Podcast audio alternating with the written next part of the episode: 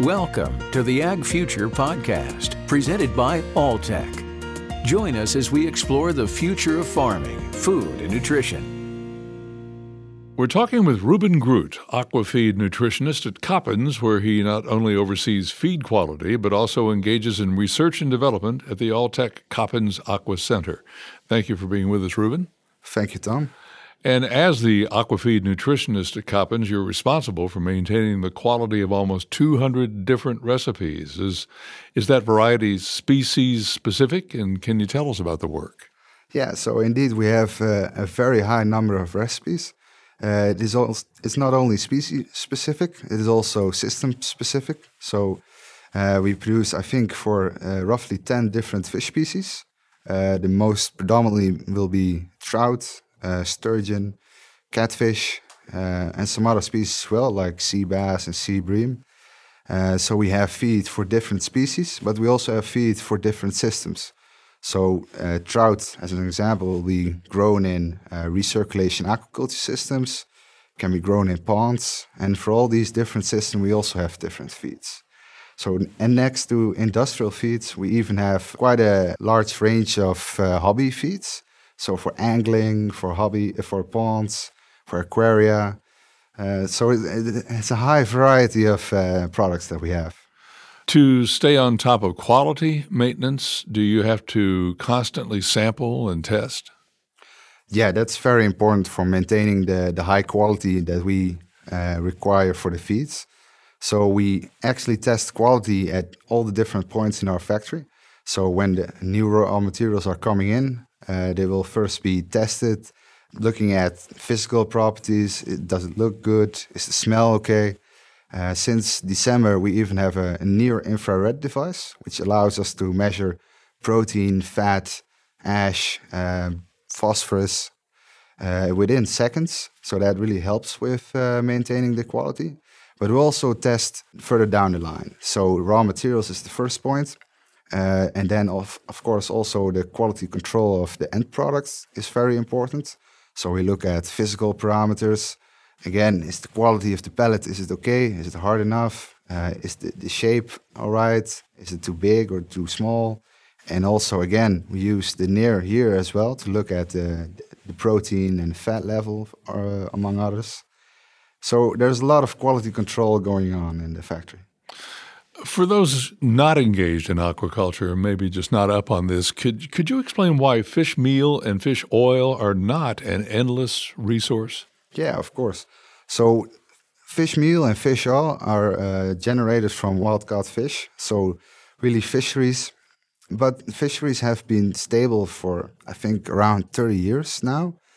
So the the supply of fish meal and fish oil cannot increase anymore, but aquaculture is still increasing very uh, fast. So there's a limited supply of marine resources. So we need some substitution of fish meal and fish oil.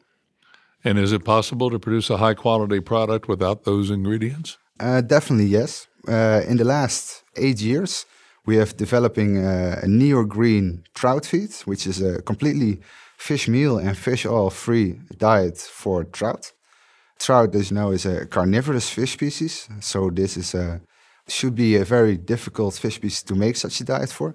Uh, but we have been able to successfully replace the fish meal and the fish oil in these diets, still keeping a high performance uh, fish feed. I mentioned before that you're the aquafeed nutritionist at Coppens. Can you tell us a bit uh, more about that role and uh, what you do at Coppens? Yeah, so um, my main responsibilities are, of course, the maintaining the, the quality of the feed formulations itself. So I also work intensively with uh, different departments in our company. For example, with purchasing of raw materials, I need to be aware what kind of changes are happening in the market, so I can adjust the formulations on that.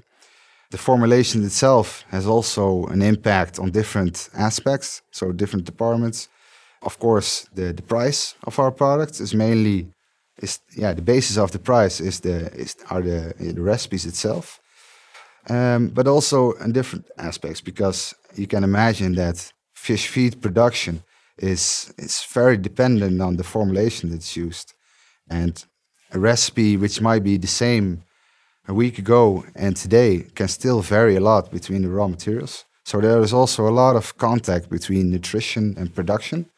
Um, so we can maintain the high quality of the feeds together.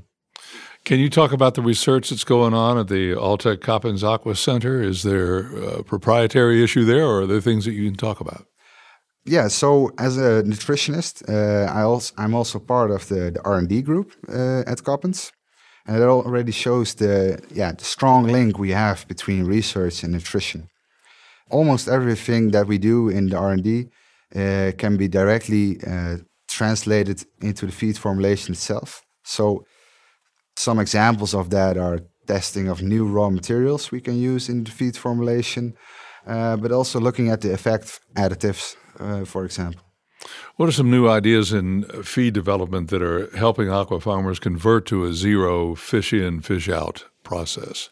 Uh, yeah, so the main development, I think, is uh, looking further on uh, beyond uh, replacing fish meal by plant protein sources. So in our case, we use uh, some animal byproducts uh, to replace the fish meal. Uh, but some new developments are, uh, for example, insect meal, which is, I think, a very promising new animal protein source. Um, but I also had a lot of contact with producers that are working on bacterial protein. That's also a, quite an interesting new raw material to be used to replace fish meal. Is there an insect or are there insects that uh, show particular promise? Um, at the moment, there's a lot of work going on on uh, black soldier fly larvae. Ah. And uh, they mainly use the larvae because uh, the larvae doesn't have uh, an exoskeleton yet. So the, the chitin content in that is still very low. And fish have some difficulties utilizing the chitin. So the black soldier fly larvae is, I think, one of the, the interesting species. When you're developing feeds, do environmental impact considerations come into play? Yes, of course. Um, if I just take one example of phosphorus, for example, phosphorus is a, a mineral that is required by fish for normal growth. But if you go too high in your phosphorus, uh, the fish will not be able to utilize it full extent, and some of that will go into the environment again. So it's it's a little bit finding a balance in that. So too little is not good, but too much is also not good. Coppens is known for its ability to develop feeds for eels, which I understand is quite challenging. What makes the formulation or production of eel feeds more difficult, and, and how has Coppens overcome that? So, the eel is a very picky uh, eater. It will react to the smallest uh, changes in uh, quality. So we have made contracts with uh, one fish meal supplier to always give us a very constant batch of fish meal uh, in, for those feeds. So from the raw material side, we know we always have a very constant supply of raw materials. Um, and next to that, we also we focus on maintaining the quality of the pellets that we're using. So we make when we make eel feeds, we make high volumes so that we can make one batch which has the same quality. That helps us a lot. What uh, recent innovations in aquaculture have captured your imagination and your interest? Regarding raw materials, for example, the bacterial protein is, I think, very interesting, but I already talked a little bit about that.